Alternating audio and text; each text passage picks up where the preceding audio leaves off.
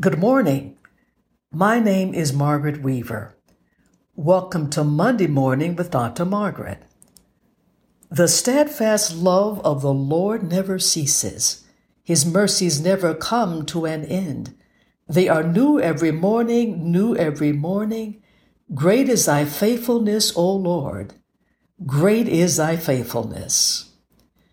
Thank you for your prayers and your support.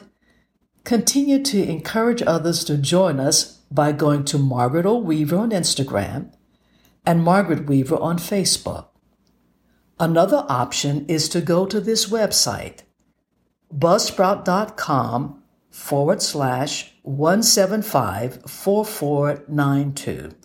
That's Buzzsprout, B U Z Z S P R O U T dot com forward slash 175 4492. Today, let's consider this thought. Are we looking for another?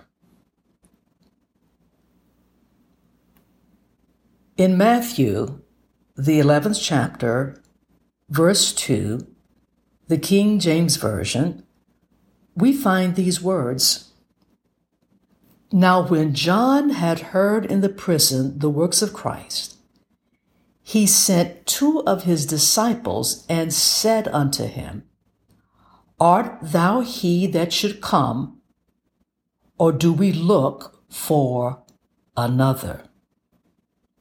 Let us pray. Father, thank you for the peace that comes in knowing that you are our God. May we always find rest in you. We pray for and thank you for your presence even now.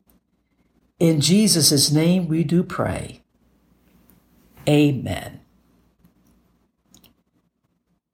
The disciples of John the Baptist asked Jesus a very straightforward question Are you the Messiah, or should we keep on looking and waiting for him to come?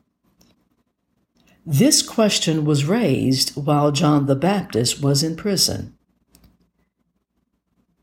When faced with uncertainty and doubt, when we do not understand what God is doing and do not know when He is going to change our circumstances, how easy it is to ask the question should we look for another? Or we may not say those exact words, but our behavior and our choices reflect our wondering should I look for another? John the Baptist was the cousin of Jesus he had preached and done what God called him to do, but he was still in prison. When life does not make sense to us, we may find ourselves asking the question Are you the one? Or should we look for another? Which is like saying, Jesus, are you the real deal? Or do we need to look elsewhere? We have certain expectations about God and who He is and what He should do. Sadly, when those expectations are not met, we may end up looking for another. How many have ended up in cults and the like because of dissatisfaction with the trajectory of their lives? They did not like the direction their lives seemed to be headed in. So they start looking for something else or someone else to satisfy their deepest longings.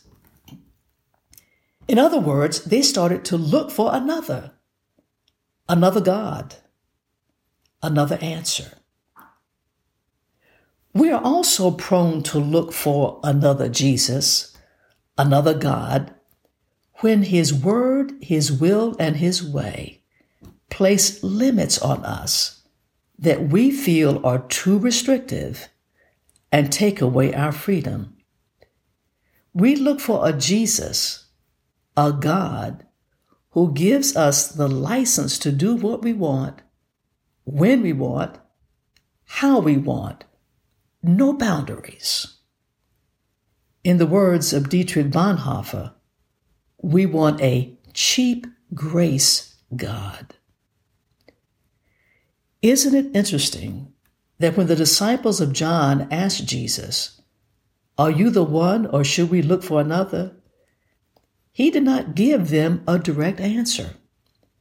Instead, he told them, Go and tell John the things which you hear and see. The blind see, and the lame walk. The lepers are cleansed, and the deaf hear. The dead are raised up, and the poor have the gospel preached to them. If ever we find ourselves pondering, wondering about God, wondering if He is the answer, wondering if we should look for another, stop what you're doing, pause and look around Look at the beauty of his creation. Take note of the last breath he gave you. Remember the times he has, as the elders used to say, made a way out of no way. And then tell yourself, God is God all by himself, and there is no one like him.